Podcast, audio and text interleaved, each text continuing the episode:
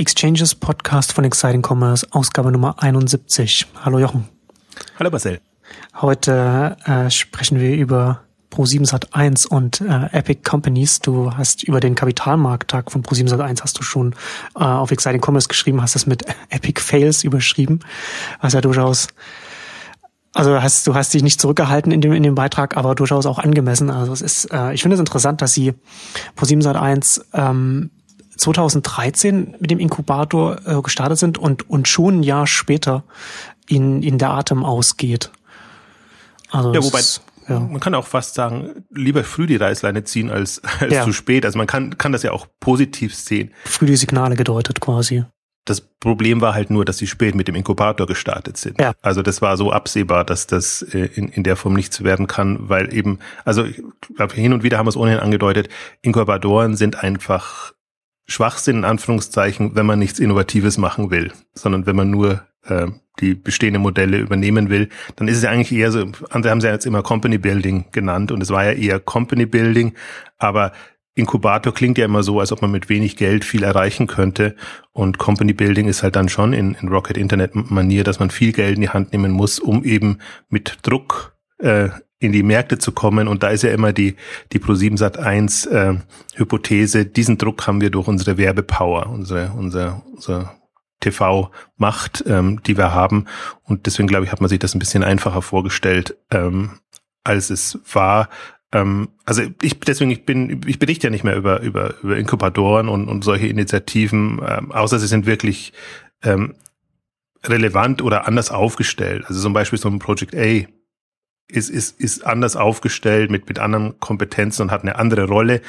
Da kann man das wieder reinnehmen, aber man hat es ja mitbekommen von Team Europe bis äh, zig anderen äh, und eben, eben Epic Companies, also die Unabhängigen schaffen es schon mal nicht und dann eben die aus Konzernen heraus äh, noch mal viel, viel schwieriger. Also jetzt hat ja auch Bauer wieder angekündigt, weiß gar nicht, ob das Inkubator, Accelerator oder was auch immer werden soll. Auf jeden Fall viel Geld in Startups ähm, und das klang mir nicht so. Also ich habe da immer keine große ähm, Hoffnung mehr, wenn wenn ähm, wie soll ich sagen, ähm, Nachzügler, Nachzügler, Unternehmen, Medienhäuser dann noch tendenziell, die immer, wie gesagt, ihre Medienmacht, äh, also ihre, ihre Reichweitenpower ähm, dazu nutzen wollen. Das ist kein vernünftiger Hebel. Also da ist online zu weit inzwischen, finde ich. Da muss man wirklich mit ja. Online-Know-how.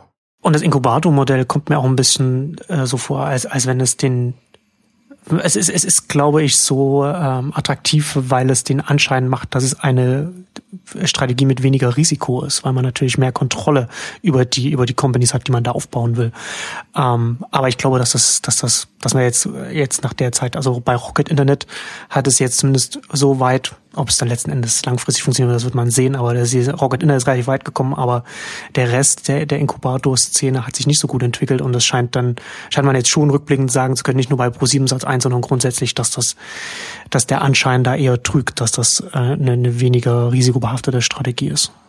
Nee, das hat so ein bisschen, also ich habe mir viele Gedanken gemacht, auch warum Rocket funktioniert hat oder ja. als eines der, der wenigen mit vergleichsweise simplen Geschäftsmodellen. Und ähm, ich glaube halt, dass es, dass es diese Mischung ist aus, aus äh, ja, Umsetzungskompetenz. Also bei vielen ist es ja immer so, ähm, das sind ein, zwei gute Leute und die meinen dann, dass sie ein paar weniger gute Leute anleiten können, ähm, damit die Kräfte sich verteilen. Und das hat er meistens zur Folge, dass die Aufmerksamkeit ähm, auf die einzelnen Projekte einfach verliert und dass das alles dann so so verschwimmt und dann ist der Druck nicht da und dann passt das nicht. Und wenn man halt so einen Zuchtmeister, hätte ich jetzt was gesagt, wie, wie Oliver Samba oder hat oder dann die Untergeordneten, die das weitergeben können und, und dann auch noch hochmotivierte ähm, Leute in den Bereichen, glaube ich, dann ist das was anderes. Und da glaube ich schon diese Mischung aus, aus äh, ähm, Umsetzungskompetenz auch im, gar nicht im Sinne von ähm, Genialität, sondern eigentlich mit, mit, mit aller Gewalt einfach Dinge in den Markt zu drücken. Also diese, dieser Wille dann auch äh, das reinzubekommen und eben dieses, dieses Geld hinzubekommen. Also weil, weil, also dieses Geld einzusammeln, weil das sieht man bei einem einen oder anderen auch oder manchen hat es ja aus den Gründen den, äh, den Kopf gekostet, hätte ich jetzt fast gesagt, oder ist aus den Gründen schiefgegangen, weil der Overhead ja durch die Startups getragen werden muss. Dadurch, ja. dass der Inkubator ja selber nichts nichts verdienen muss, sowohl was Systeme angeht, was Leistungen angeht. Ähm, also wenn jetzt ein Florian Heinemann von Rocket Internet in Zalando reingegangen ist, dann ist der natürlich von Zalando mit mehr bezahlt worden als, als Rocket-Mann, als das, was er wahrscheinlich ähm, in, als direkter Berater bekommen hätte. Beziehungsweise kann man, so kann man es auch nicht sagen, weil er ja angestellt war und dann ist es ja wieder, wieder ein anderes Modell. Aber ähm, die, die Leistung muss halt eingekauft werden. Das ist nicht so ein, ist ja nicht so ein Sozialakt, ähm, sondern irgendwie muss, muss, muss sich das auch rechtfertigen. Und solange keine Exits da sind oder solange man nicht genügend Beteiligungen hat, dann ist das auf sehr wenigen Schultern und dann hat man ein Problem. Und das war, finde ich, bei, bei Epic Companies hat man das sehr, sehr gut jetzt gesehen, dass sie halt, ah, das, das waren lauter so, so, so, wie soll ich sagen, so, so also so, äh, wie soll ich, äh, fällt mir kein charmantes Wort ein.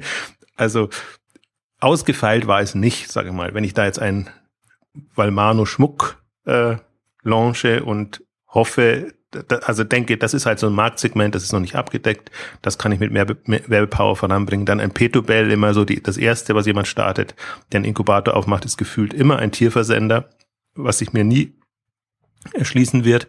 Und dann noch so ein paar andere, ähm, wo man eher denkt, wahrscheinlich so Shopbetreiber kann jeder werden und ich mache mal schnell einen Shop auf und wenn ich das mit genügend Power mache, ähm, dann wird das auch was. Was man aber überschätzt ist, äh, das, das im Operativen liegt dann letztendlich, ob man, die, selbst wenn man Reichweite hat und da Druck aufbauen kann, wenn man die Abwicklung nicht in den Griff bekommt und das alles ähm, funktioniert, dann geht's nicht. Also deswegen glaube ich, dass, dass das Medienhäusern dann schon immer eher zu empfehlen ist. Bleibt doch bei euren virtuellen Geschäftsmodellen. Macht doch Marktplätze oder irgendwelche Traffic-Weiterleiter. Äh, äh, ähm, Dienste, ähm, da habt ihr wahrscheinlich noch bessere Chancen, ähm, als jetzt im, im Handel das zu machen. Sie machen ja auch Handel nur oder dieses, dieses Epic-Modell macht ja auch nur deshalb Sinn, ähm, weil sie eben in der indirekten Rolle zu wenig Marge haben und ihnen zu wenig bleibt und sie in der Hoffnung, dass sie direkt die Umsätze und damit auch die, die, die Margen haben, einfach da ihren Kennzahlen ähm, gerechter werden können.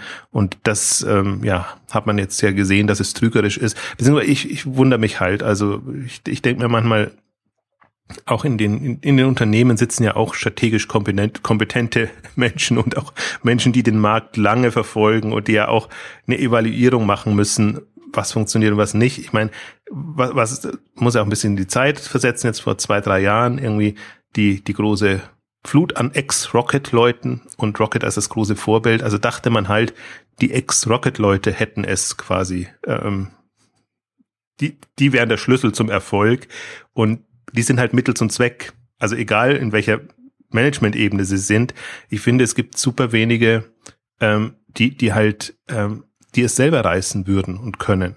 Und, und ich habe mir das jetzt auch in der letzten Ausgabe haben wir ja wieder, haben wir intensiver über, ähm, über Instacart auf Deutsch hieß Shop Wings. Jetzt komme ich schon bald durcheinander, weil ich, weil ich Shop Kick jetzt für, im, im Pro7 Sat 1 Kontext jetzt hatte. Also über Shop Wings gesprochen. Und ich glaube, das ist ähm, da ist ein Gründerteam, das Potenzial hat, aber die Frage ist, hat es Potenzial, wenn es eine eigene Idee innovativ entwickelt oder hat es Potenzial, wenn es jetzt in so einem Konstrukt Rocket eingebunden in bestimmte professionelle Strukturen mit ähm, Geld und auch Druck natürlich. Ähm, ich glaube, da können viele viel mehr reißen, als wenn sie so sich selber erstmal so orientieren müssen. Das, das, das hilft manchen. Und ich finde, das, das ist, das ist für mich der Typ Ex-Rocket, egal auf welcher Ebene, man hat ein vorgegebenes Thema und genau. die dann unternehmerisch einzusetzen, finde ich schwierig. Das ist ja das, das ist ja da, wo, wo, wo ich dann immer die Unterscheidung mache. Also, dass man jetzt, ist natürlich jetzt auch wieder sehr, sehr, sehr, sehr vereinfacht gesagt, aber wenn man jetzt als äh, äh CEO äh, eine, eines Startups im, im Inkubator-Kontext das voranbringt, dann ist man da mehr, mehr ein Angestellter, der etwas ausführt, als, als ein Unternehmer, der, der, der etwas Eigenes aufbaut. Natürlich hat man da Eigenverantwortung und, und, und, und Eigenentscheidungen, aber der Kontext ist dann schon nochmal ein anderer und das ist auch ein anderer Typus äh, Manager oder Gründer oder wie man es nennen will, der, der, der, der in die eine oder andere Richtung dann geht. Also hat man auch nochmal so eine, so eine natürliche Selektion dann auch nochmal drin.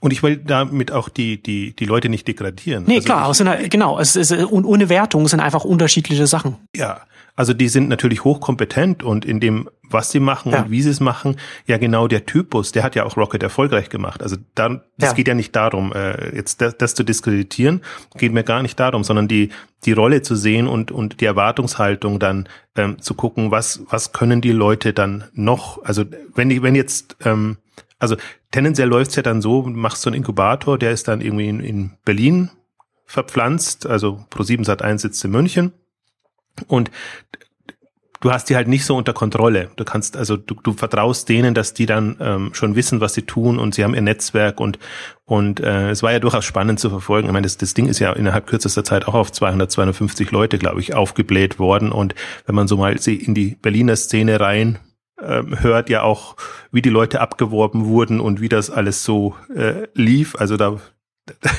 die haben ja durchaus ähm, ja für für Aufruhr gesorgt ähm, und ähm, ja, hatten, also deswegen, das ist jetzt immer, im Nachhinein ist immer leicht zu sagen, aber das hätte ich auch im Vorhinein so gesagt. Also deswegen habe ich nicht darüber berichtet und, und das ist für mich immer so, ich habe mir gestern auch im, Vorfeld des Beitrags, auch wo ich, wo ich jetzt ja nur über mal Epic Companies ähm, und die E-Commerce-Aktivitäten gesprochen habe, mir gedacht, also es gibt so bestimmte Themen, wo ich eher sage, das sind Totgeburten und da muss man erstmal nicht, nicht berichten, weil da muss man dann eher nur damit berichten, um dann am Ende wieder berichten zu können, wie es schiefgegangen ist oder warum es schiefgegangen ist, wie so manche andere Startups-Blogs das zu machen, die halt dann nicht mehr unterscheiden. Ich meine, das ist manchmal unfair, weil, weil manchmal natürlich auch, was man als wenig vielversprechend einschätzt, dann doch durchkommt. Aber ich finde, die, die Quote ist super gering, so dass man eigentlich, wenn man so ein bestimmtes Raster hat, schon relativ gut sagen kann,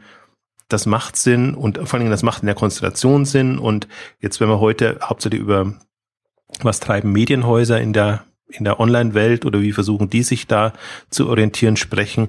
Da finde ich Medienhäuser, da gibt's ganz bestimmte Fallen, die tappen eigentlich alle rein und die machen alle diese die Schritte und durch. Und Holzbrink hatte sein E-Lab mal und ist dann in die in die Venture-Bereich gegangen und hatte auch auch digitale Innovationsabteilungen gehabt oder so. Also ich finde, Holzbrink ist eigentlich immer so das beste Beispiel, weil die haben alles durchgemacht und sind gut rausgekommen dabei.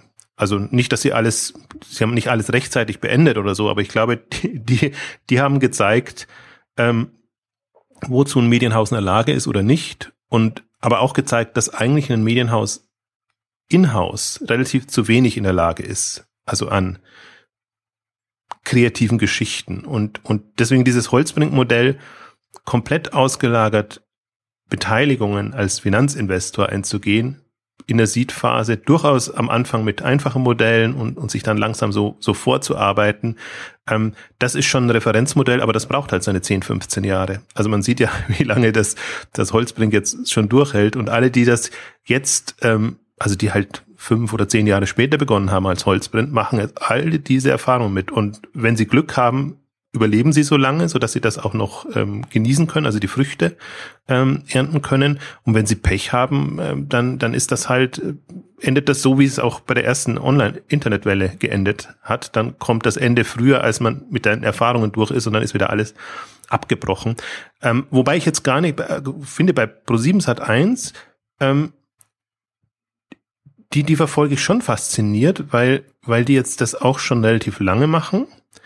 Ähm, was mich da so, wenn ich mal Klartext rede, nervt, in Anführungszeichen, ist einfach, dass sie ja, sie verkünden immer sehr viel und sie verkünden immer alles sehr großspürig und strategisch und wir haben es drauf und wir machen es so und von Halbjahr zu Halbjahr ändert sich das und dann wird wieder alles so zusammengebaut, dass es wieder passt und dann ist es einfach wieder eine neue, tolle Strategie.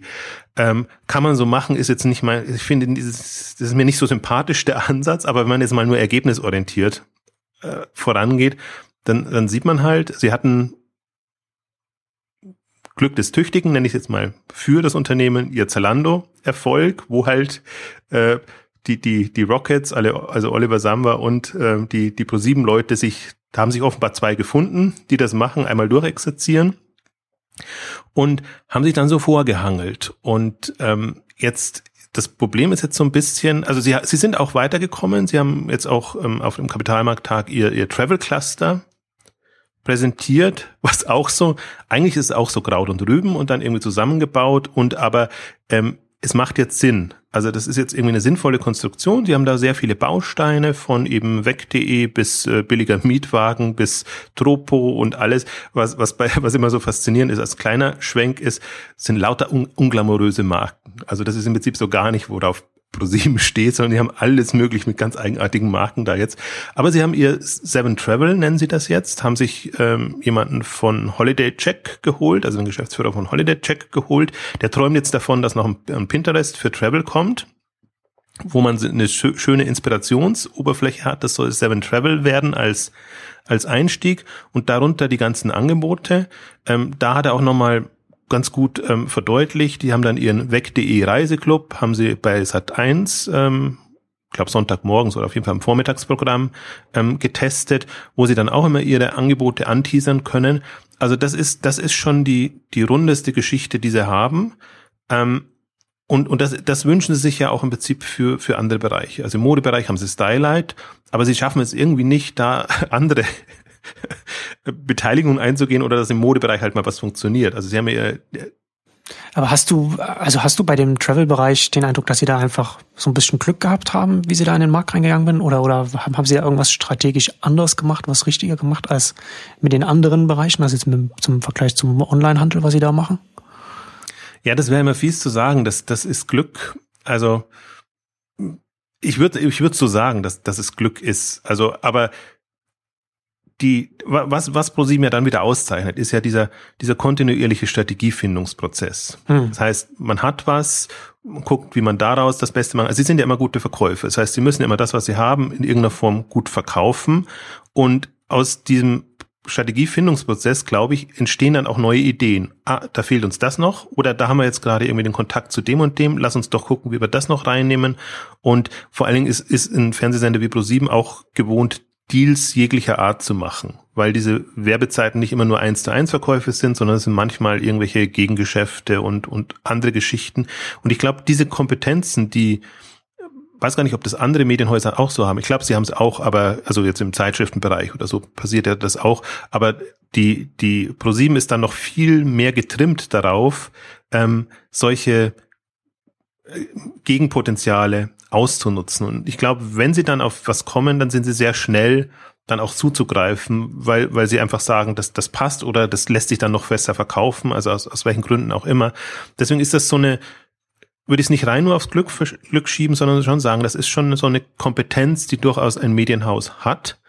Ähm, die ist, wie gesagt, die ist mir nicht immer sympathisch, weil es immer als große, tolle Strategie, geplante Strategie präsentiert wird und nicht so als wir sind halt super experimentierfreudig und, und machen das mal und probieren da was aus, da was aus, kombinieren das. Und deswegen glaube ich, das hat sich halt so ergeben jetzt im, im Reisebereich. Ähm, und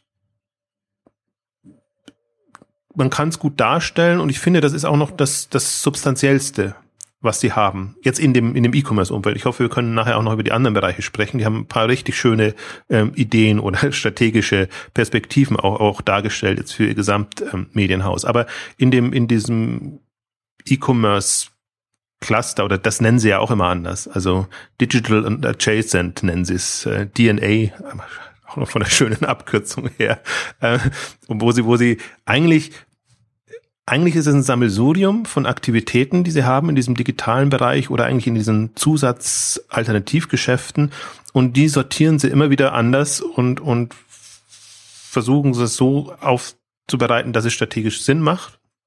Und dieses Travel Cluster. Aber das, das ist jetzt schon so ihren, eines so ihrer, ihrer Leuchtturmprojekte und Themen. Und ich habe gestern auch Umsatzzahlen gesagt, ich glaube so 125 Millionen um den Dreh machen sie mit diesem Cluster an Umsatz. Und ich klang für mich nach Provisionsumsätzen. Also klang nicht, dass das jetzt die, äh, dass das Volumen wäre, wäre wär ein bisschen wenig, sonst äh, würde ich denken. Also Umsatz natürlich, also das ist, das ist nicht die, weiß nicht, ob das profitabel schon betrieben wird, aber es geht ja erstmal darum, irgendwie diese Reichweite auch in, in Umsätze umzumünzen.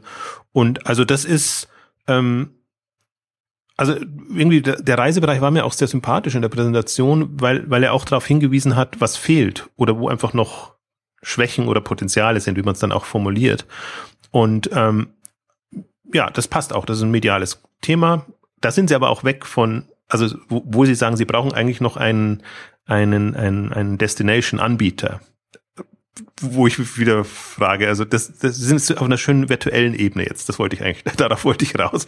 Also es ist treffig verschieben, Provision, Vermittlungsprovision kassieren und, und das ist so eigentlich das Spiel, was ja ein Medienhaus gut kann. Und ihr, ach, ihr fällt mir noch ein, also die, ihre Haupttraffic-Quelle, Treiber ist neben dem TV wetter.com.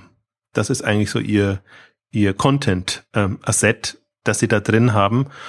Und ja, das, das ist irgendwie eine, eine, eine schicke Welt. Ähm, und ähm, das versuchen sie jetzt ja, ähm, also da haben sie die Hoffnung, das übertragen zu können. Ich glaube auch, dass sie das übertragen können. Ähm, nur ist die Frage, ob sich das in den anderen Segmenten so zufällig ergibt oder wie man das steuern kann. Also im Prinzip haben sie ja immer die, die, also die, die Komponenten stehen ja fest. Die kann man ja aus dem Reisebereich auch übernehmen. Also sie brauchen einen irgendwie Marktplatz. Ähm, wahrscheinlich brauchen sie einen Content-Plattform, ähm, die extrem populär ist, Traffic liefert. Und sie brauchen dann eben im E-Commerce tendenziell ähm, Shops oder oder also wo, wo man halt wirklich an, an, an den Umsätzen und äh, an der Marge profitiert. Ähm, sonst rechnet sich's nicht so wirklich. Also wenn sie nur an der, an der Provision äh, profitieren, ähm, tun sie sich schwer. Also sonst könnten sie auch Affiliate-Angebote oder, oder sonstige äh, Geschichten machen. Und ich, also jetzt, jetzt sieht das alles ich habe das ja bewusst reingenommen in den Beitrag. Jetzt sieht das alles etwas ausgedünnt aus. Also nachdem äh, die, das, das ist so ein bisschen das, was, was ich als, als Manko sehe jetzt im E-Commerce-Bereich. Ähm, dadurch, dass natürlich jetzt Epic gefloppt ist und wahrscheinlich da ein Fokus drauf lag auch, ähm, ist eigentlich in den letzten Jahr, anderthalb Jahren wenig passiert. Also da, da ist nicht viel zusätzlich reingekommen. Sie haben ein bisschen den Anteil an Möbel.de, also was heißt bisschen, sie haben da die Mehrheit sich gesichert. Das ist ja auch schon mal ein guter Einstieg, haben wir aber im Möbelbereich nicht wirklich was anderes ähm, dazu bekommen und ist auch ganz schwierig. Ähm, sie Aber haben ist Möbel.de selbst so groß? Also das ist doch auch noch nicht so wahnsinnig äh, umsatzstark, oder? Nee, das muss über TV, das muss über TV getrieben werden. Ja, nee, nee, das okay. ist, das ist eben, das ist ja genau das Problem. Das ist jetzt ja. in dem Sinne keine, keine Content-Plattform. Aber wenn man sich jetzt einmal vorstellt, ähm, also Möbelmarktplatz mit Möbel.de, ist so generisch, weiß ich nicht, ob das noch im Trend der Zeit liegt. Ähm, aber Möbelanbieter oder Möbelservices, ähm, im Prinzip so müsste eigentlich jetzt so kommen, was so, so was was so House.com in den USA macht, also so so ähm, so eine Mischung aus ähm, Einrichtungsplattform und was da noch also wundert mich so ein bisschen so so Grunand Jahr hat ja Rumido gestartet Rumido glaube ich heißt es so rum ähm, gestartet und ein paar andere auch so so Möbeleinrichtungsplattformen. Ähm, aber das Problem ist, glaube ich, im Möbelmarkt noch, es gibt kein so Wetter.com im Möbelbereich, was ihnen auch jenseits des TVs hilft. Und so, wenn ich das gerade im richtigen Überblick habe, glaube ich, die Einrichtungsshows sind auch extrem zurückgegangen. Also man hat jetzt gerade kein, auch im, im, Programm nicht, nicht so, dass man jetzt wie ein Germany's Text, äh, Next Top Model oder, oder andere ähm, Formate hat, an die man sich Möbeleinrichtungsseitig andocken kann, ähm, ist im Reisebereich immer, immer einfacher, weil man da auch ähm, ja ein paar, ähm, ja, entweder Reportageformate oder, oder andere ähm, Formate haben kann. Ähm, also deswegen, aber das, das, ist für mich jetzt gar nicht der Punkt, dass das jetzt schon so sein müsste. Also ich glaube, es hat ihnen geschadet, dass sie jetzt anderthalb Jahre verloren haben, jetzt für sich. Also das, das oder auch nicht. Also sie, sie stehen im Prinzip da, wo sie auch letztes Jahr schon standen. Das ist halt im Prinzip, im E-Commerce ist nichts weitergegangen, das will ich damit jetzt nur sagen. Aber das heißt strategisch nicht, dass sie nach, nach wie vor noch die ganzen Potenziale hätten. Und ich fand das so faszinierend, weil das war das erste Mal, dass sie das so gesagt haben, auch, ähm, dass sie ja quasi Möbel.de ohne Geld übernommen haben. Rein über diese Schiene, wir geben euch Werbezeit und, und noch mehr Werbezeit und ihr gebt uns noch mehr Anteile und noch mehr Anteile und irgendwann hast du nichts mehr und, und äh, die, das ist halt, also für mich ist das schon am Rande immer des über den Tisch ziehens, weil die Werbezeit oftmals nicht so wertvoll ist wie, ja. wie, äh, wie was anderes und halt vergänglich ist. Das, das ja. ist halt verbraucht ist verbraucht, aber das haben sie das erste Mal so, so dargestellt. Und gleichzeitig haben sie aber auch gesagt, was ich äh, nochmal spannend fand, dass sie durchaus jetzt Geld in die Hand nehmen würden. Also nicht mehr nur so Kleinstbeteiligungen eingehen würden, sondern ich glaube, wenn sich die Chance ergäbe, dann würden sie sogar ähm, eine, eine Mehrheit bei einem wachstumsstärkeren Unternehmen also E-Commerce-Unternehmen durchaus Shop äh, übernehmen. Ich glaube auch so ein bisschen aus, aus der Erfahrung jetzt heraus, dass es halt gar nicht so einfach ist, das selber aufzubauen, sondern dass man wahrscheinlich jetzt die Leistung viel mehr wertschätzt, die ähm, Händler schon mal erbracht haben. Und ähm, das ist dann wieder, das ist dann wieder ein guter Effekt. Also ich bin, bin immer, äh, mich nervt es immer, dass man immer diesen Prozess durchgehen muss und dass jeder das wieder selber macht, sondern ich denke mal, wenn man, wenn man am Anfang von Anfang an respektvoller eigentlich auch mit den Partnern Kompetenzen umginge, ähm, und mit dem Bewusstsein einfach, was, was, was ist wirkliche Leistung und was ist nur strategischer Überbau, nenne ich es jetzt mal, dann käme man viel schneller voran. Mir geht's ja mehr um die, mir geht's wie gesagt immer um den Markt und die Branche. Mir ist wurscht, ob jetzt Pro7 da erfolgreich ist oder ob irgendwie ein Händler erfolgreich ist, sondern ich frage mich, wie, wie können neue Angebote, Konzepte aussehen und welche Konstellationen und Kompetenzen können zusammenkommen, damit das vorangeht. Und das hat mich ja deswegen fasziniert mich Pro7 Sat 1 auch immer noch von Anfang an fasziniert, ähm, weil die halt schon ein, also sind in der Not natürlich, ihr TV-Geschäft läuft nicht so toll und die Werbezeiten sind zunehmend schwieriger zu vermarkten und ähm, sie müssen da eher improvisieren, dass sie da noch Geld rausziehen. Ähm, aber sie sind noch nicht so in der Not, dass sie nicht noch einigermaßen unbelastet kreativ vorangehen können, wobei das ist auch relativ, weil sie haben enormen Investorendruck natürlich als börsennotiertes Unternehmen, das merkst du auch immer, sowohl jetzt in den, in den Kapital, bei den Kapitalmarktthemen, also den, den Analystenpräsentationen, als auch im direkten Gespräch natürlich, dass sie jetzt nicht mal eben so irgendwie was machen können und da Geld und Ressourcen reinstecken können, da ist schon ein extremer Druck da, dass sie ihre Ziele erreichen. Und ähm, aber nichtsdestotrotz, also wenn man jetzt mal diese Medien Branche durchgeht. Ähm, die Verlagshäuser sind schon extrem unter Druck und äh, oder beziehungsweise sie, sie sind einfach auch von ihren Ansprüchen noch so so weit oben, ähm, dass dass sie äh, da nicht wirklich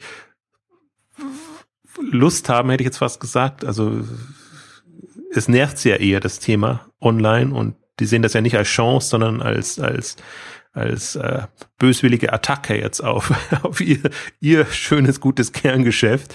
Und das, das ist, das macht, das ist, finde ich, im, im, im Fernsehbereich halt schon anders, weil das sind im Prinzip immer schon die, die Angreifer gewesen und, und die kamen spät und, und äh, mussten sich immer was einfallen lassen und haben eigentlich immer auch diese, diese, ähm, was heißt, diesen, diesen Druck gehabt gegen die öffentlichen Rechtlichen, gerade im, im deutschen Markt. Das heißt, es ist nicht wirklich ein, ein einfaches Geschäft. Aber vielleicht noch einen ganz kleinen Schwenk, ähm, auch zu, zu dieser Notsituation, in Anführungszeichen, weil das, das finde ich auch immer spannend jetzt an den, an so einer Präsentation.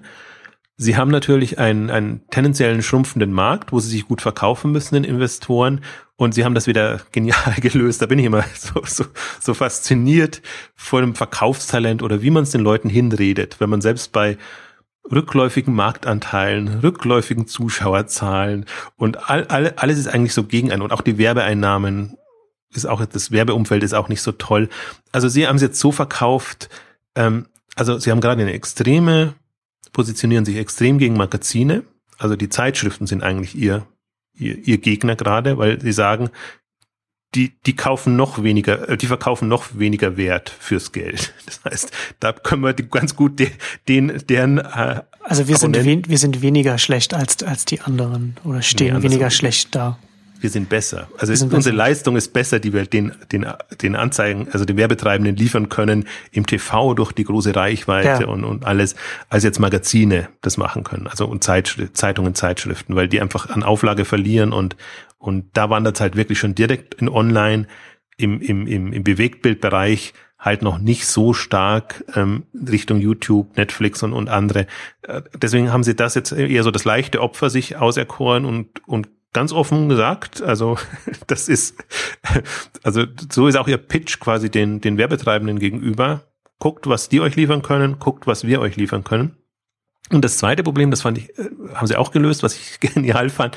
Dann haben sie auf die USA verwiesen und gesagt, die schaffen es jetzt trotz rückläufiger Tendenzen, ähm, quasi den, den Kunden mehr Werbegelder aus der Tasche zu ziehen, ähm, als vorher oder verdienen zum Teil auch mehr, weil sie es eben, und dann hat er gleich vorgestellt, weil sie jetzt ein, ein relatives, relative KPIs machen. Also sie nennen es äh, Media Impact, glaube ich, nennen, nennen sie das dann. Also da geht es nicht mehr um Reichweite und, und wie viel Reichweite, sondern wie gut sind wir im Vergleich zum Wettbewerb.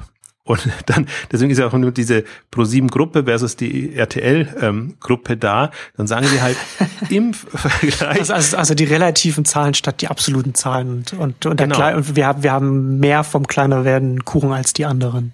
Genau. Die Power, okay. die wir euch liefern können im Vergleich zum Wettbewerb, die muss euch echt Geld ja. wert sein, solange es noch keine Alternativen gibt. Ich meine, das ist ja auch ja. ein vernünftiger Verkaufsansatz. Wenn, wenn online einfach die Power nicht liefern kann ähm, und, und TV quasi das einzig verbliebene Massenmedium noch ist, also Art von Massenmedium ist, ähm, dann kann man das so verkaufen. Also es geht halt nur eine, bis zu einem gewissen Punkt und ich glaube, die, die Landung wird noch härter, weil man eben jetzt ja noch mehr rauszieht, also die, die, die Preise erhöht und, ja. und quasi sein Leistungsversprechen noch extremer macht, obwohl man schon weiß, also im Prinzip ist es bei den Zeitungen und Zeitschriften genauso gelaufen. Also die haben auch immer erhöht und waren kreativ in dem, was sie versprechen können, in einem schrumpfenden Markt und irgendwann ist es halt hopp oder top ähm, und man kann ja, also man sieht ja, was, was online jetzt passiert und ähm, die, die Herausforderung, die er online eigentlich nur noch meistern muss, ist, dass sie Druck hinbekommt. Also in, in der klassischen Mediendenke ich glaube, dass die, dass der Vorteil von, von ähm, Online ja ist, dass die Zielgenauigkeit viel größer sein könnte und dass man damit punktet. Ja, und uns, uns keinen Medienbruch gibt. Das ist ja auch, das auch nicht zu unterschätzen. Genau das. Also im Prinzip das, was ja Google genial vorgemacht hat, im Prinzip Facebook jetzt auch nachzieht und andere nachziehen. Und wo natürlich die, die, die anderen kommen mit Streueffekten. Also das, das ist alles, ähm, die, die, die Masse macht's und, und ähm, aber das ist, das ist ja auch das, was die Werbetreibenden wünschen. Also die wollen ja ihre TKPs und äh, die, die können das ja, dieses Modell ist gelernt und so, so rechnet man ja. Und ähm, viele sind ja Marken und, und sind das nicht ja so gewohnt wie jetzt Händler. Also deswegen ist für Händler finde ich, oder aus, aus Händlersicht ist es immer noch irritierender, weil, weil der Händler ja jetzt, also manche kommen jetzt auch mit Marketing und Vertriebsbudgets hoch, die sie dafür einsetzen können. Aber rein margengetriebene Händler, ähm, die, die haben das eigentlich nicht so gerne. Also die, das muss immer runtergerechnet werden, werden können auf, auf, auf den, den, den Einsatz, den man hat. Also mit, mit, mit einzelnen Produkten oder Kunden sofort miese zu machen, ist jetzt nicht der, spricht nicht dem Händler vorgehen. Ähm, die lassen sich andere kreative Dinge einfallen. Also das, das geht dann eher so in Lieferantenbezahlungen rein und, und wie man da ähm, quasi mit Geld arbeiten kann, dass man noch, noch eigentlich den anderen schon schuldet und, und sind da sehr kreativ. Aber jetzt, was die, was die Medienleistung und so angeht, eigentlich nicht. Und ähm, das war auch nochmal, das ist super faszinierend. Also wer, wer die Zeit hat und sich die sechs Stunden nehmen will, ab 17. Oktober ist es, ist, ist der Stream auch nochmal online. Da kann man sich wirklich sechs, sieben Stunden, also fünf, sechs Stunden, so viel was, ähm, da, da voll die Kanne geben. Also das ist, äh, also man wird natürlich auch extrem eingenordet, aber man sieht die, das Schöne ist natürlich dadurch, dass sie es ihren Investoren darstellen, ähm, argumentieren sie natürlich anders, als wenn sie es ihren Kunden verkaufen müssen. Und, und dann sieht man eigentlich auch die, es ist, ist natürlich strategisch geschickt gemacht, also dass man das ausnutzt, was da ist. Und genau dieses Argument, also wir wollen von den Händlern die oder von den Marken die, die Markenbudgets, die Vertriebsbudgets. Und wir müssen uns da zum Teil anders positionieren, damit wir an die Töpfe kommen. Und zum Teil eben auch diese, diese Deals, Gegengeschäfte und alles laufen darüber, äh, laufen schon immer darüber, aber das, das forcieren sie halt dadurch und haben das als ähm, ja ein, ein, ein Einfallstor oder lukrative Quelle entdeckt und ähm, ist auch legitim, also kann man nichts dazu sagen. Das ist nur die, die, die Darstellung ist immer das extrem irritierend. Aber ich will es jetzt mal auch dabei belassen. Also die, die, auch die TV-Sender sind extrem unter Druck sie sind kreativ, wie sie sich positionieren in einem schrumpfenden Markt. Sie sind gerade noch die, die haben noch die besten Karten. Und was, was absolut faszinierend ist bei Pro7 Satz 1, jenseits des TV-Geschäfts und jenseits des E-Commerce-Geschäfts, wenn man das mal ausblendet. Also sie haben, Pro7 hat jetzt ähm, seine, seine digitalen Geschäfte auch so aufgebaut, dass sie quasi auf allen medialen Hochzeiten tanzen. Wir hatten ja jetzt zuletzt auch eine Amazon-Ausgabe gemacht, wo man auch äh, bisschen durchgegangen sind, was das Mediengeschäft äh, von Amazon, das Gaming-Geschäft von Amazon und, und andere Bereiche, also natürlich das Kern, Kernhandelsgeschäft, äh, was man auch nicht übersehen sollte, Servicegeschäft. Und Pro7 Sat1 ist so ein bisschen ähnlich aufgestellt ist natürlich der strategischen Genialität geschuldet und nicht dem Zufall. Also es ist ganz interessant. Sie haben, glaube ich, Sie haben vieles zugekauft oder Anteile gehabt und irgendwann mussten Sie ja die, die, die Entscheidung treffen. Wollen wir einen My-Video komplett übernehmen oder wollen wir da beteiligt sein?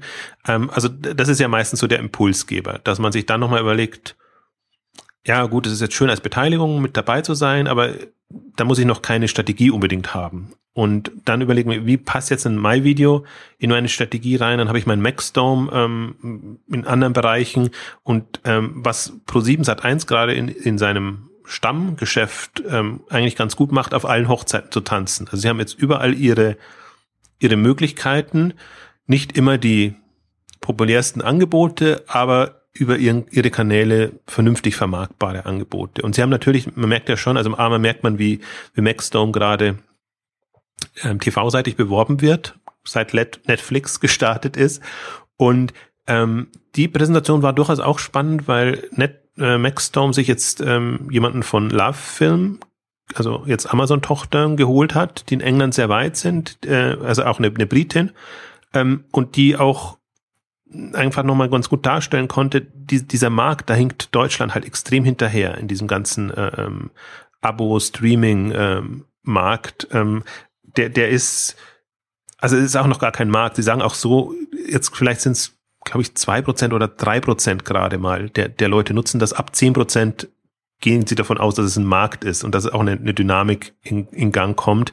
Und ähm, sie hat das auch nochmal, wahrscheinlich ist das für eine, für eine Außenstehende viel, viel ein, leichter darzustellen, auch ähm, diese, diese Zahlungsbereitschaft oder die mangelnde Zahlungsbereitschaft auch des deutschen Publikums. Sie hat einfach gesagt, wir haben aus unserem komplizierten Maxdome-Modell einfach ein ganz einfaches gemacht und glaube ich 7,99. Kompliziert muss man ja auch dazu sagen, heißt, wir bieten einfach mal alles an. Man kann, man kann es, man kann es Filme mieten, man kann sie kaufen in Anführungszeichen, man kann auch so eine Flatrate. Also es hat einfach, hat einfach jedes Modell hat es einfach drin gehabt, was natürlich für den, für den potenziellen Kunden schwer durchschaubar ist, was jetzt Maxdome eigentlich ist ist schwierig, dann auch einen Markt zu entwickeln. Ne? Wenn, ja. wenn, du die Hürden schon so setzt, dass du erstmal eine Wissenschaft genau. daraus machst, was, was eigentlich da angeboten wird. Und jetzt haben sie ein, ein, ein Modell oder zwei Modelle, ein, ein Streaming-Modell und ein, ein äh, Pay für per, also ach, die haben, die haben mit Begriffen auch rumgeworfen, das ist gar nicht so meine Welt. Also äh, auch, dass du einzelne Shows oder Events dir angucken kannst. Ähm, aber eben auch jetzt von der, von der Preissensibilität eben auch so, dass sie sagen, dass sie gesagt hat, die Deutschen werden nie viel zahlen wollen für solche Angebote. Aber so, so Kleinvieh macht auch Mist. Strategie. Ähm, sie sind durchaus bereit, etwas zu zahlen. Also es ist nicht so, ähm, dass, dass, dass, dass, ähm, dass das das Problem wäre, aber sie sind halt nicht bereit, viel zu bezahlen. Also da, da, da, da ist das Bewusstsein nicht da oder wahrscheinlich auch ist man nicht so ähm, geeicht wie jetzt in, in Märkten, wo einfach äh, Pay-TV schon, schon größer war und wo man andere ähm, Annahmen hat. Und ich glaube, auch die GZ. Man, man kann ja auch sehr ein, ein äh, Argument kann ja auch sein, dass, dass die Deutschen schon relativ viel für Bezahlfernsehen bezahlen. Da sind die öffentlich-rechtlichen, für die sie ihre Gebühren bezahlen müssen. Ähm, inwiefern das dann für, für, für die Entscheidung dann mit reinfällt, so, so, so ein Sky oder vorher Premiere hat sich ja auch immer schwer getan, so ein ganz klassisches Bezahl, Bezahlsender. Ähm, das glaube ich schon, dass das da auch ein bisschen mit reinspielt, auch weil man einfach äh, viele, viele werbefreie Sender dann auch zur Verfügung hat im regulären Fernsehen. Glaube ich auch. Also und vor allem ist es halt nicht so, das ist das ist ja gefühlt nicht bezahlt, sondern das ist eine Zwangsabgabe und und ähm, da ist man schon mal in einem anderen Modus unterwegs als die anderen, die jetzt freiwillig irgendwelche Pay-TV-Angebote ähm, abschließen und äh, natürlich auch geködert werden müssen, aber dann, dann ist es ein anderes Bewusstsein. Vor allem kannst du dir ja auch sagen, wenn die Qualität nicht stimmt oder wenn das Angebot mir nicht passt, dann wechsle ich halt zu einem zu einer Konkurrenz. Ähm, also, aber diese Herausforderung stellen sie sich jetzt und ich glaube, das hat das hat Netflix und haben andere genauso. Also dass dass die der, der deutsche Markt scheint groß und und auch lukrativ, aber die die Mentalität ist halt eine, die es, äh, die es durchaus schwer macht. Und mein Maxstorm gibt es ja schon so lange. Also es ist, ist äh, und es ist nicht wirklich was vorangegangen und auch RTL hat seine. Das ist eher, das ist interessant. Ne? Also Max, Maxstorm ist ja auch etwas, was äh, schon immer sehr stark auch im Fernsehen beworben wurde. Ja. Also das hat sich hat sich durch, durchaus schwer getan. Hätte man hätte man mehr hätte man mehr erwartet von der von der Präsenz im TV. Ja, nicht so, dass es untergegangen ist. Und jetzt jetzt kommt noch ein geniales Moment ähm, auf, auf dem Kapitalmarkt auch. Ähm, weil sie haben jetzt bestimmt, haben natürlich, das ist alles erfolgreich. Also alles ist natürlich smart und strategisch erfolgreich und toll.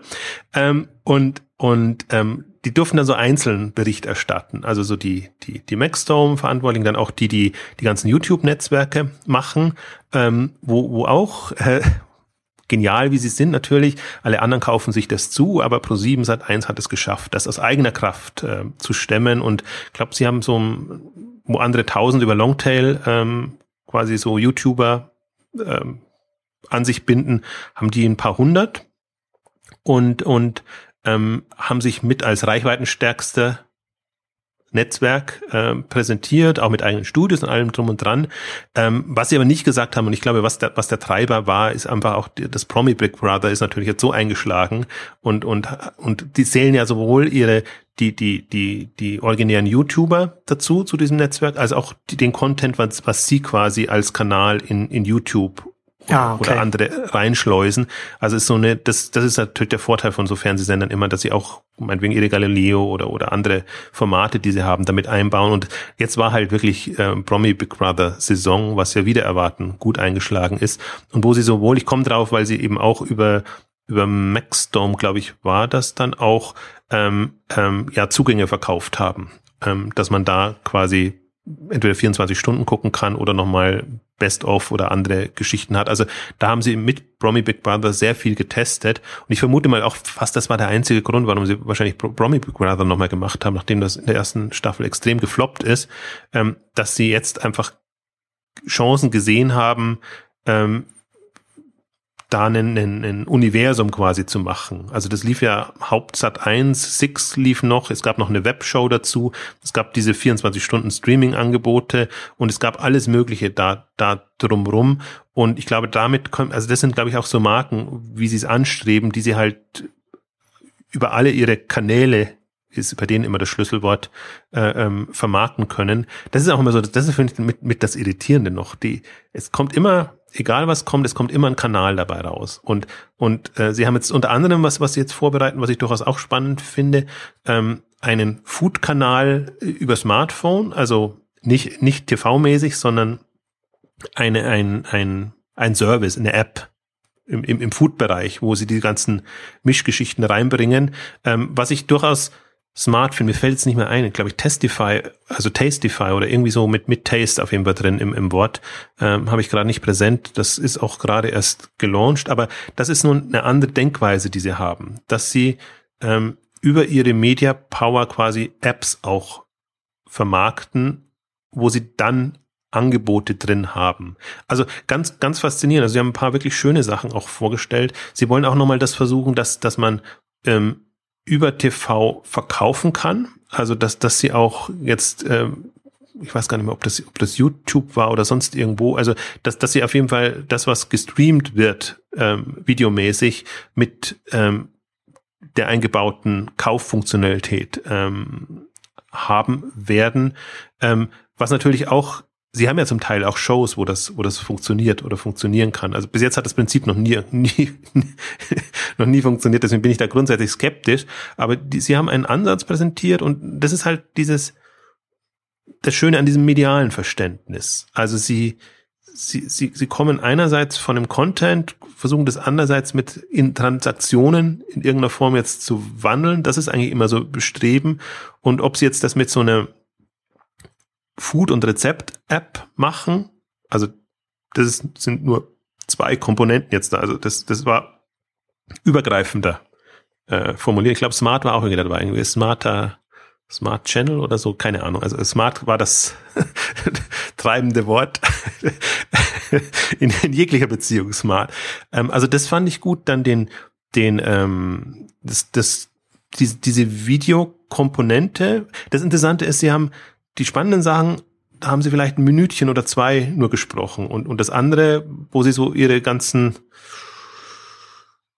ja, ich hätte jetzt fast gesagt, Flops und so, so, so, so leidlich laufenden Dinge zusammenfassen. Da haben sie über die Strategie lang und breit ähm, gesprochen, wo ich eher das Gefühl hatte, da versucht man jetzt das, das irgendwie schön zu verpacken, was halt so da ist. Aber wie gesagt, das, das waren so zwei Themen und, und eine dritte oder vierte Sache war noch interessant. Sie, sie versuchen ihr Seven Pass ähm, zu etablieren, also einen, einen Zugang, einen, einen Plattform, würde man sagen, oder in dem Fall konzernübergreifenden Zugang zu allen Pro7 Sat1 Angeboten. Sowohl die Medienangebote, Maxdome und, und andere, als eben auch die dann Online-Angebote, Shops. Also kann man sich vorstellen, dass man auch im Flaconi dann da einen Sonderzugang hat oder dann, dass man halt dann auch mit, mit entsprechenden Incentives, Gutscheinen oder was auch immer ähm, entsprechend nochmal ähm, bedient werden kann. Ähm, also das ist auch so eine, das ist halt immer so das Problem. Viele haben, also das, das ist immer so ein guter Gedanke. Viele haben, viele tun sich schwer, das dann auch umzusetzen. Also das ist leichter gesagt als, als getan. Ähm, natürlich haben sie haben so viele ähm, Unternehmungen und, und Aktivitäten. Und wenn sie es schaffen, so ein Seven Pass zu etablieren, online, offline, überall, also medial, dann ist das natürlich schon eine, wäre das eine schicke Sache, gerade auch was, was, was Datentracking angeht, was so die, die Cross, gar nicht mediale, sondern Cross-Angebot-Nutzung ähm, angeht. Also, weil dann können sie dann eigentlich ja wieder schicke ähm, Angebote, vermarktungsfähige Angebote stricken, was so ihr Denkansatz ist. Und ähm, ausgehend von dem Seven Pass nochmal spannend, weil was wir ja in Deutschland auch nicht haben, die, die, niemand macht so eigene Tablets und Reihen. Also es gibt jetzt über, über Tolino und so gibt es zumindest im Buchbereich mal so eine Initiative, aber noch kein Händler und niemand ähm, geht, geht diesen Weg, wie er in anderen Ländern zum Teil auch äh, anbietet, dass, dass sie selbst gebrandete Tablets in irgendeiner Form ähm, bringen. Soweit sind sie noch nicht, aber sie haben jetzt mit Asus zusammen ähm, ein wollen sie ein Billig-Tablet rausbringen, ich glaube so 169 oder 199 Euro soll das Ding dann äh, kosten, wo all ihre Angebote vorinstalliert drauf sind. Und zwar also wirklich von den Streaming-Services bis eben auch ähm, schneller Zugang zu den Shops, die sie haben. Da wird wahrscheinlich ein Stylight drin sein, da wird Flaconi drin sein und andere. Und, und das wird vermarktet über also es kostet so und so viel und dann gibt's Incentives dazu. Also gibt's Gutscheine und, und freie Zugänge und alles Mögliche dazu. Also ist, ist mal eine, finde ich, eine Kombination, die, die spannend ist, weil es jetzt nicht das Pro7 Tablet ist oder 7 Tablet, wie das dann wahrscheinlich heißen würde. Pro7 konnte. Kann aber noch kommen. Ja, das, das, das ist, ich glaube halt, dass das ist, ja, das, das wird viel gemacht und, und das sind ja meistens so Drittanbieter, die das dann entsprechend ähm, äh, also die Hardware dann zur Verfügung stellen. Aber wenn man da in, in Services und, und, und Angeboten denkt, glaube ich schon, dass das eine, eine Option sein kann. Du guckst so ein bisschen skeptisch?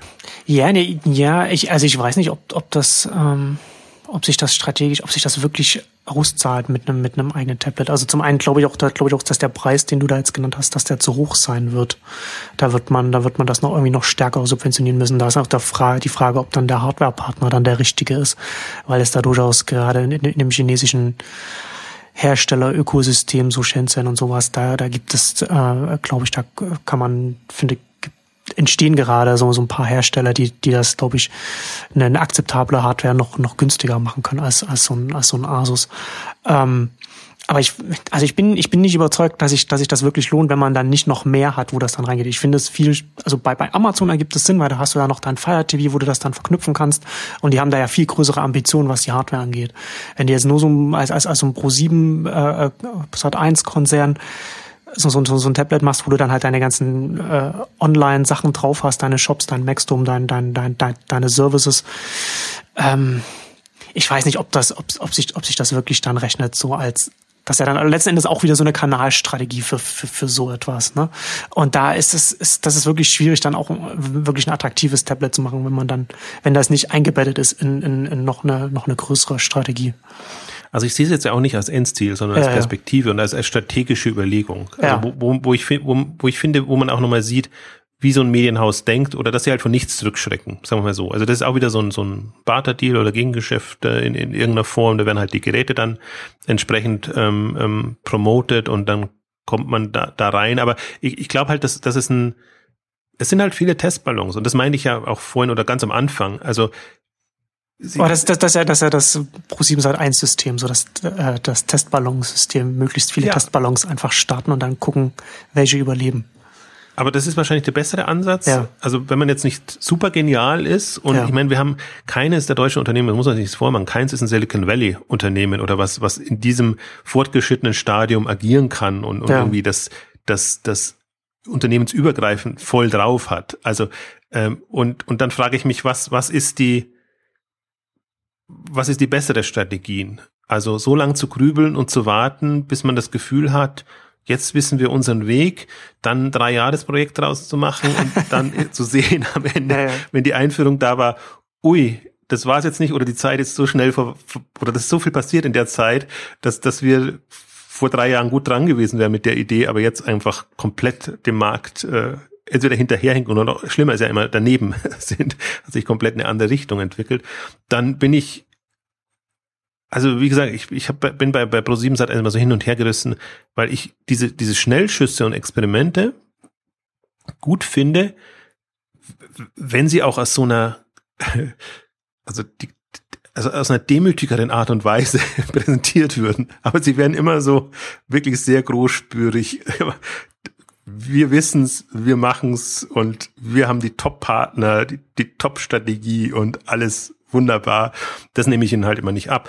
Ähm, und, und deswegen tue ich mich aber schwer, das dann auch so zu würdigen, weil äh, natürlich bleibst du dann immer unter den Erwartungen. Also alles, was sie großspurig irgendwann mal angekündigt haben. Wenn man sie daran messen würde, dann schneiden sie ganz, ganz schlimm ab. Aber wenn man es jetzt mal als kleine Experimente nehmen würde und sagt, okay, da mal testet da und wie gesagt, dann war ein Zalando ein Experiment, dann waren diese Reiseexperimente da und ähm, dann bleibt ja schon immer was hängen und das Faszinierende ist ja schon, dass sie auch im Vergleich zu anderen Medienhäusern, sie kommen voran. Und vor allen Dingen kommen sie voran, ohne Geld einzusetzen. Das ist das Faszinierende nur, dass sie diese Medien, bescheuerte Medienzeit, hätte ich jetzt fast gesagt, also diese, diese, diese Medienzeit, die machen noch, lieber noch fünf Kanäle auf, dass, dass sie noch mehr quasi Medienzeit als, als Währung haben.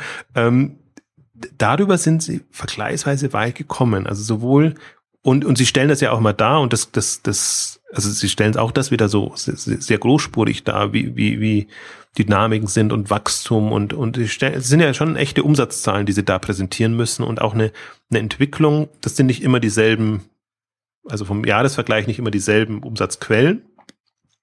Aber das, der Gesamtkomplex jetzt, diese digitalen Geschäfte und, und, und dieser Bereich, ähm, der, der wächst, also gerade dieser Beteiligungsbereich und durchaus auch der E-Commerce, ähm, der wächst und sie kommen daran vor, sie kommen voran und ich glaube halt schon, oder das ist so mein Eindruck, dass sie, wie gesagt, sie gehen jetzt weg von, von, dass es immer unbedingt Reichweiten Werbezeit sein muss, hin zu, wir geben auch echt Geld, wenn wir, wenn wir das Gefühl haben, wir bekommen die Gute halt, die Guten halt nur mit echt Geld und die weniger Guten, die gewinnen wir auch mit Reichweite, aber dann haben wir halt unser billiger Mietwagen und andere, das ist fies gegenüber billiger Mietwagen. Billiger Mietwagen ist die Nummer eins Vermittlungsplattform, habe ich gestern gehört. Also das ist, das ist gerade jetzt mal eine Perle in dem ganzen Sortiment. Tropo und andere, das sind eher so, so No-Name. Geschichten sind, glaube ich, drei oder vier oder fünf äh, jetzt vom Platz. Aber also wie gesagt, ich kann es immer nur mal, ich muss mich mal sehr zusammenreißen, dass ich es auch ernst nehmen kann. Aber ich glaube, die, die, also in der übertriebenen Variante, aber jetzt, wenn ja. ich mal wirklich nur nüchtern versuche drauf zu gucken, dann fasziniert mich das schon und dann, dann frage ich mich, also Pro7 Sat 1 hat noch ein anderes Problem und das ist ihre unheimliche Fluktuation. Also das ist ein Wunder, dass die so weit kommen bei diesen Managementwechseln, die die dauernd drin haben und dass eigentlich so jede, jede sechs bis neun Monate der Ansprechpartner wechselt und die, die Top-Führung interessanterweise, die ist noch gleich geblieben, aber drunter die Ebenen Ansprechpartner wechseln, Strukturen wechseln, es wird dauernd umorganisiert. Also das ist für jemanden, der das von außen beobachtet, geschweige denn für jemanden, der der, der Kooperationen eingeht und da irgendwie langfristig eine, eine, eine Perspektive sieht, unheimlich schwierig, ähm, da, da auch selber mit zu profitieren. Deswegen ist es für mich eigentlich ganz erstaunlich, dass, dass sie selber, dass man das Gefühl hat, sie kommen selber voran. Also, und, und das ist eine, eigentlich eine, eine das ist faszinierend. Mich hat, mich hat gestern auch fasziniert, weil ich die, ich bin jetzt in dem, in, weder in dem, in dem Medienbereich vielleicht nicht so weit drin, aber noch weniger weit bin ich in dem Gaming-Bereich drin. Und ihre Gaming-Bereich, um das vielleicht noch Abschluss abschließend zu sagen, so die, die Gaming-Bereich-Strategie ist, ähm, sie haben sich da auch ein Unternehmen zugekauft. Area kannte ich vorher nicht als, als Spielehersteller oder vom Markt, da weiß ich jetzt nicht genau, was Ich glaube, sie haben das selber hergestellt. Und ihre Strategie ist jetzt da, asiatische Games zu nehmen, die zum Teil, ähm, also die, die halt dort funktionieren und die, die zu lokalisieren. Also die, die Game-Mechanik, also sie gucken sich halt an, welche, welche funktionieren da, also welche sind top in den App Stores oder wo auch immer, also sind ja auch, oder, oder von den Nutzerzahlen her und wissen genau, in dieser japanischen Machtart oder in der asiatischen Machtart funktionieren sie nicht. Aber wenn man die grafisch anders umsetzt und bestimmte Dinge quasi auf die lokalen Märkte adaptiert, können sie mindestens so gut funktionieren. Und das ist halt so ein, was mich da fasziniert hat, das ist halt ein internationales Modell. Das können sie für den deutschen Markt machen. Die können damit aber genauso gut in den US-Markt gehen und andere Märkte. Und Pro7 Sat1 ist ja durchaus ein international aufgestellter äh, Medienkonzern. Ähm, also das ist, da stecke ich nicht so drin das macht, äh, wie, wie, wie gesagt, oder ich finde, in der Theorie ist Pro7 Sat1 immer ganz toll. Also Theorien zu entwerfen, Strategien zu entwerfen und da, das ist, sehe ich ja auch so ein bisschen als meine, meine Welt. Äh, bloß ma manchmal ist man, wenn man zu unerfahren ist, geht man zu intuitiv ran und denkt dann, das müsste doch funktionieren, ähm, kennt aber die Branchengegebenheiten nicht so, dass man einschätzen kann, macht das wirklich Sinn jetzt. Aber so als Außenstehender fand ich das halt eine, auch ein faszinierendes Modell. Also wieder, wieder ein anderes, quasi, also ist so ein bisschen, dass wir adaptieren Stoffe, internationale Stoffe für den deutschen Markt auf, auf den Gaming-Bereich übertragen. Und das sind ja, also das sind jetzt, das sind ja einfache Games. Also das sind die, die man auf Smartphones spielt und, und, und oftmals auch durchaus Geschicklichkeitsgames, glaube ich, und, und jetzt nicht so also die. Also Casual Gaming. Ja, genau. Also nicht, nicht so die, die, die, die super aufwendigen, ausgefeilten. Aber da geht es ja oftmals nur darum, um die Idee und da muss ja auch immer für Nachschub gesorgt sein. Und das war eine riesige Pipeline. Ich glaube, mindestens 15 oder ob, ob, ob nicht noch mehr, ob es nicht im, oder 50, weiß ich jetzt nicht mehr genau. Also eine enorme Menge an Games, die sie da quasi lizenziert, adaptiert haben und dann quasi in ihre Kanäle rein bekommen wollen. Ähm, also dass sie das, dies, und Gaming ist jetzt auch nicht, also Pro7 Sat 1 ist nicht prädestiniert für Gaming. Also sie, sie sind, ich finde, die Film und Musik geht noch, also sie haben auch einen Musikbereich natürlich, wo sie die ganzen Heinos, hätte ich jetzt was gesagt, und andere promoten und, und das, das, läuft ja viel über Fernsehen jetzt. Also die profitieren ja dann auch von den Einnahmen. Also das Musikgeschäft ist ja da anders ähm, aufgestellt. Ähm, aber Gaming ist ja jetzt nochmal eine, eine eine andere Welt und hat, das hat mich fasziniert. Also deswegen waren für mich so schon, also so ernüchternd für mich irgendwie das E-Commerce, der E-Commerce-Bereich war, weil ich da eigentlich wirklich erwartet hätte, bekennt doch mal Farbe und sagt doch auch mal, okay, das war halt jetzt ein Flop, ähm, das haben wir gelernt und wir versuchen jetzt das Beste daraus zu machen und gehen jetzt in die und die Richtung. Ähm, haben sie es totgeschwiegen und am Ende hat dann noch das fand ich so sympathisch, die, dass die Finanz- und Analystenszene dann doch nicht sich so blöd verkaufen lässt, wie das da passiert ist, weil sie genau in die drei Wunden reingestochen haben. Sie haben, die eine Wunde war Epic Companies, kommt da noch was oder was war das überhaupt? Ähm, und die, die zweite Wunde war, ähm, haben wir jetzt nicht gesprochen, aber der, der Empire-Verkauf an dieser oder diese eigenartige Konstrukt, wo man auch das Gefühl hatte, das war eigentlich eher so eine Notlösung Glück gehabt äh, ähm, Geschichte und äh, dieser soll jetzt quasi als Konkurrenz zu Spotify äh, aufgebaut werden. Blicke ich zu wenig durch, aber rein nur aus, aus Beobachtung heraus war für mich das, also das war so, das wurde als genialste Hochzeit aller Zeiten mehr oder weniger verkauft, wo, wo zwei sich gefunden haben und äh, also Traum strategisch traummäßig und sehr smart natürlich. Äh, und der dritte, die dritte, ähm, dritte wunde Punkt war, was Sie auch angesprochen haben, dass Sie jetzt ja auch so einen internationalen Arm haben. Also Sie wollen ja quasi US-Unternehmen den Markteintritt nach Deutschland ermöglichen. Im Prinzip das, was wir auch in der Sammelausgabe besprochen haben, was, was Rocket und, und United Internet mal gemacht haben für Facebook und andere über den, über den European Founders Fund, dass, dass sie da ähm, quasi Anteile bekommen haben, indem sie versprochen haben, wir bringen euch in den deutschen oder europäischen Markt rein. Das ist im Prinzip jetzt so sechs, sieben, acht Jahre später ähm, das Modell, was ähm, Pro7 Sat1 für Shopkick machen wollte, muss man fast sagen.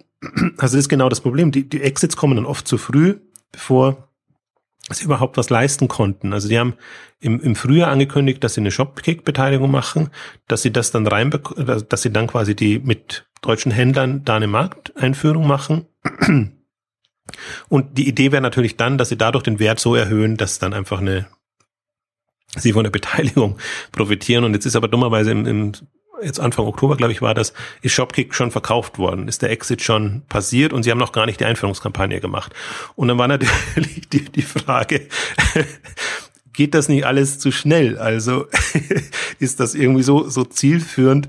Und dann klar, dann, dann kommt die, die, die Aussage, ja klar, wenn wir in einer Leadrolle drin gewesen wären, dann hätten wir das auch gerne noch ein bisschen behalten und wirklich die Chance bekommen, dass, dass wir da Wert schaffen können. Aber so waren sie quasi, ja, äh, sie wurden gar nicht gefragt, sondern kleine Perkins und so hat die ja wirklich prominente mh, Experten, äh, mh, Investoren da drin gehabt. Die haben sich halt da entschlossen, das äh, nach Südkorea zu verkaufen, was ich finde auch schon wieder für sich spricht, was das Shopkick-Modell angeht. Also das war die, und jetzt haben sie eben Just, Just Fab, haben sie noch als, ähm, als weiteren, ähm, wo man auch ja sieht im TV, also Abos für Schuhe, glaube ich, im Wesentlichen, ähm, also so ein Abo-Modell oder das verbliebene US-amerikanische Abo-Modell. Ähm, die haben auch Schuhdessel und andere aufgekauft.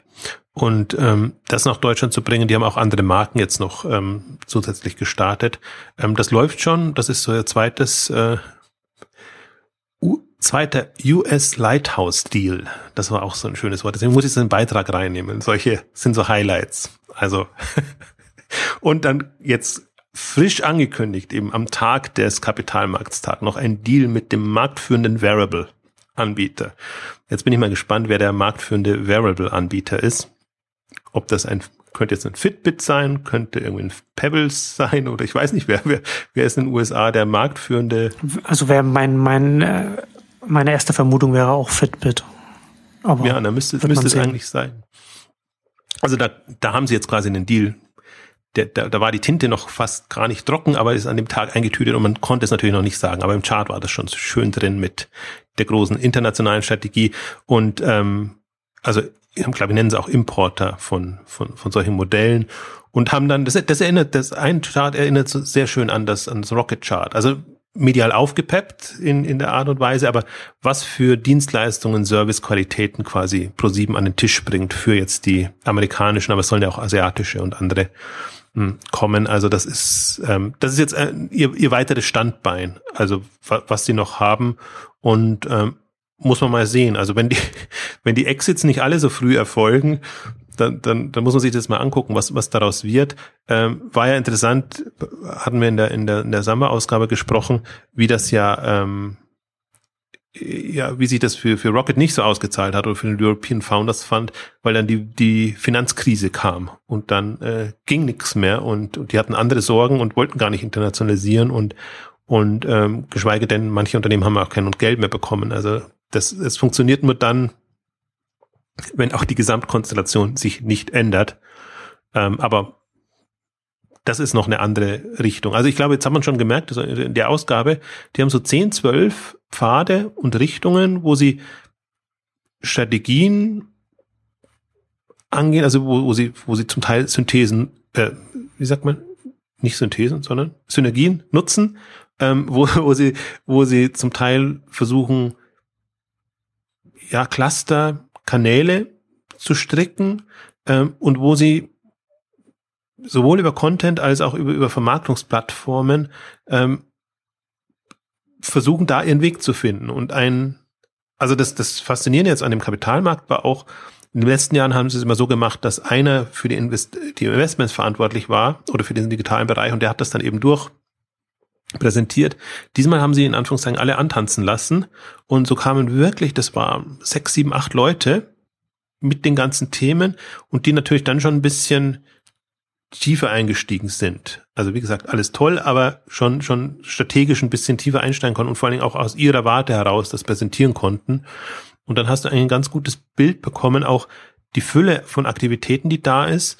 Und ich glaube, sie haben sie deshalb auch präsentiert. Also das, das war, finde ich immer so das Schockierende dann bei, bei Pro7 Sat 1. Die waren halt alle kein Jahr da. Die sind alle neu im Unternehmen, haben das. Ich finde, ich so eine Flux, so eine Fluktuation spricht nicht für die Organisation. Also das ist, Da muss also sie spricht, spricht nur insofern für die Organisation, dass man sagt, das ist im Aufbau. Und da wird jetzt groß aus dem Boden gestampft. ja, das ist dann wieder der positive Spin dann, klar. So, so war es, so, so, so wurde es auch eher vermittelt. Also es kam jetzt nicht so rüber, was schon wieder ein neuer, weil das sind teilweise auch dann entweder neue Geschäftsfelder oder sind neue so strukturiert, dass man das Gefühl hat, ja. das ist jetzt, ja, das ist jetzt offenbar so gut, dass man jemanden reingeholt hat, der das entsprechend dann macht und betreut.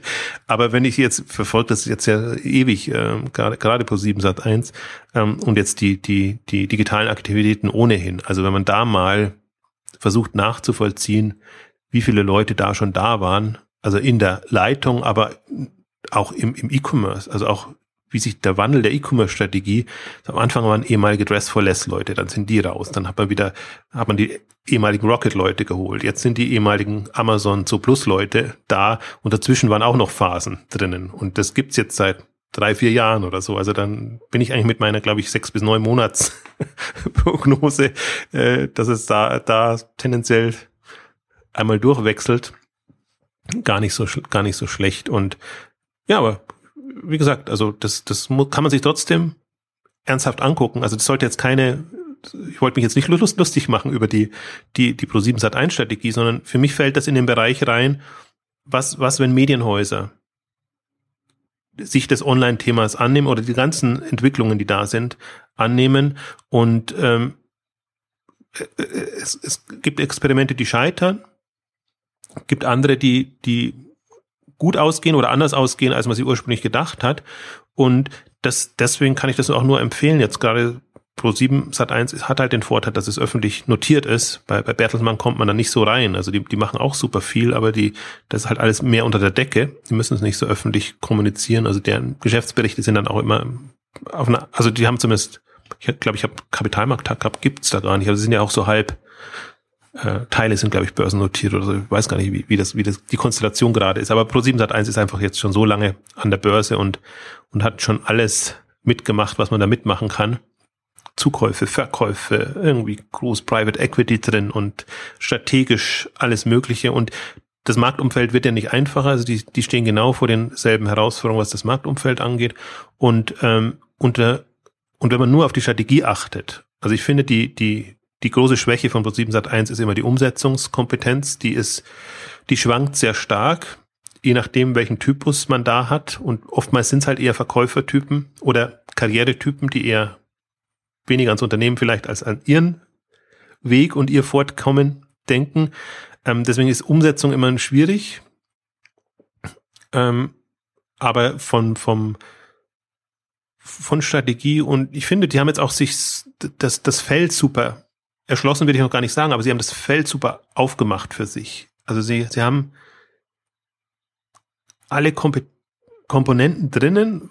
Wo ich jetzt gerade sage, was sie nicht drin haben, ist noch der, der, der, der, der, der Social-Thema. Also diese, aber Social ist gar nicht so en vogue. Also sie hatten ja auch mal, äh, ähm, wie hieß es, Lokalisten als Thema. Ich glaube, das wurde zwar irgendwann mal eingestellt, ja. dann auch, es gibt es in der Form nicht mehr also das und, und die, die, die mobilen Kommunikationsthemen, die, die sind noch nicht drin. Also da jetzt irgendwelche Dienste, wobei da hatten sie auch schon mal. Äh, sie hatten schon alles Mögliche auch in unterschiedlichen Konstellationen versucht. Das kommt dann auch immer wieder in, in neuer Form, in anderer Form. Also das ist ja schon so ein, so ein, so ein Denkraster ist ja schon drin in so einem Medienhaus.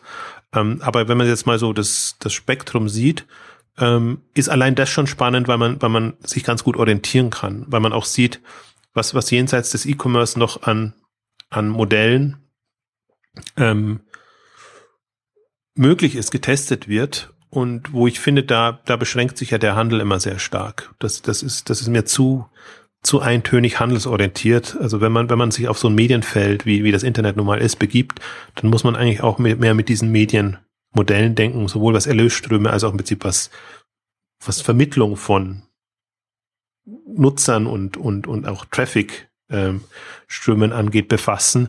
Ähm, das passiert da im Handel eben super wenig, deswegen finde ich es gut. Also wir haben jetzt, glaube ich, ein Jahr lang keine, keine Medienausgabe mehr gemacht. Wir haben es mal im, im Investorenkontext mit, mit Springer stark gemacht. Ähm, und ungefähr, auch, ungefähr ein Jahr her, ja. Ja, und, und aber eben auch so ein bisschen, um sich die Strategie anzugucken, nur an der Springer-Strategie An der Springer-Strategie hat sich wenig geändert. In diesem Jahr ähm, sind ein paar innovative Dinge reingekommen, aber bei Pro7 ist halt, das ist voll im, im, im Fluss und ähm, gerade dieses Jahr ähm, war super spannend. Eben auch äh, natürlich unser Aufhänger, wenn, wenn wir nochmal drauf zurückkommen, ist Epic Companies groß gestartet und ähm, ja, die Reste sieht man jetzt. Ich bin jetzt mal gespannt, weil Mano ist für mich noch der letzte Case eigentlich. Ähm, das war, um um um ums abzuschließen, damit wir auch nicht zu lange machen. Also, weil Mano habe ich ja, hätte ich auch nie darauf hingewiesen am Anfang, weil es für mich auch so eine, in Anführungszeichen, Totgeburt war.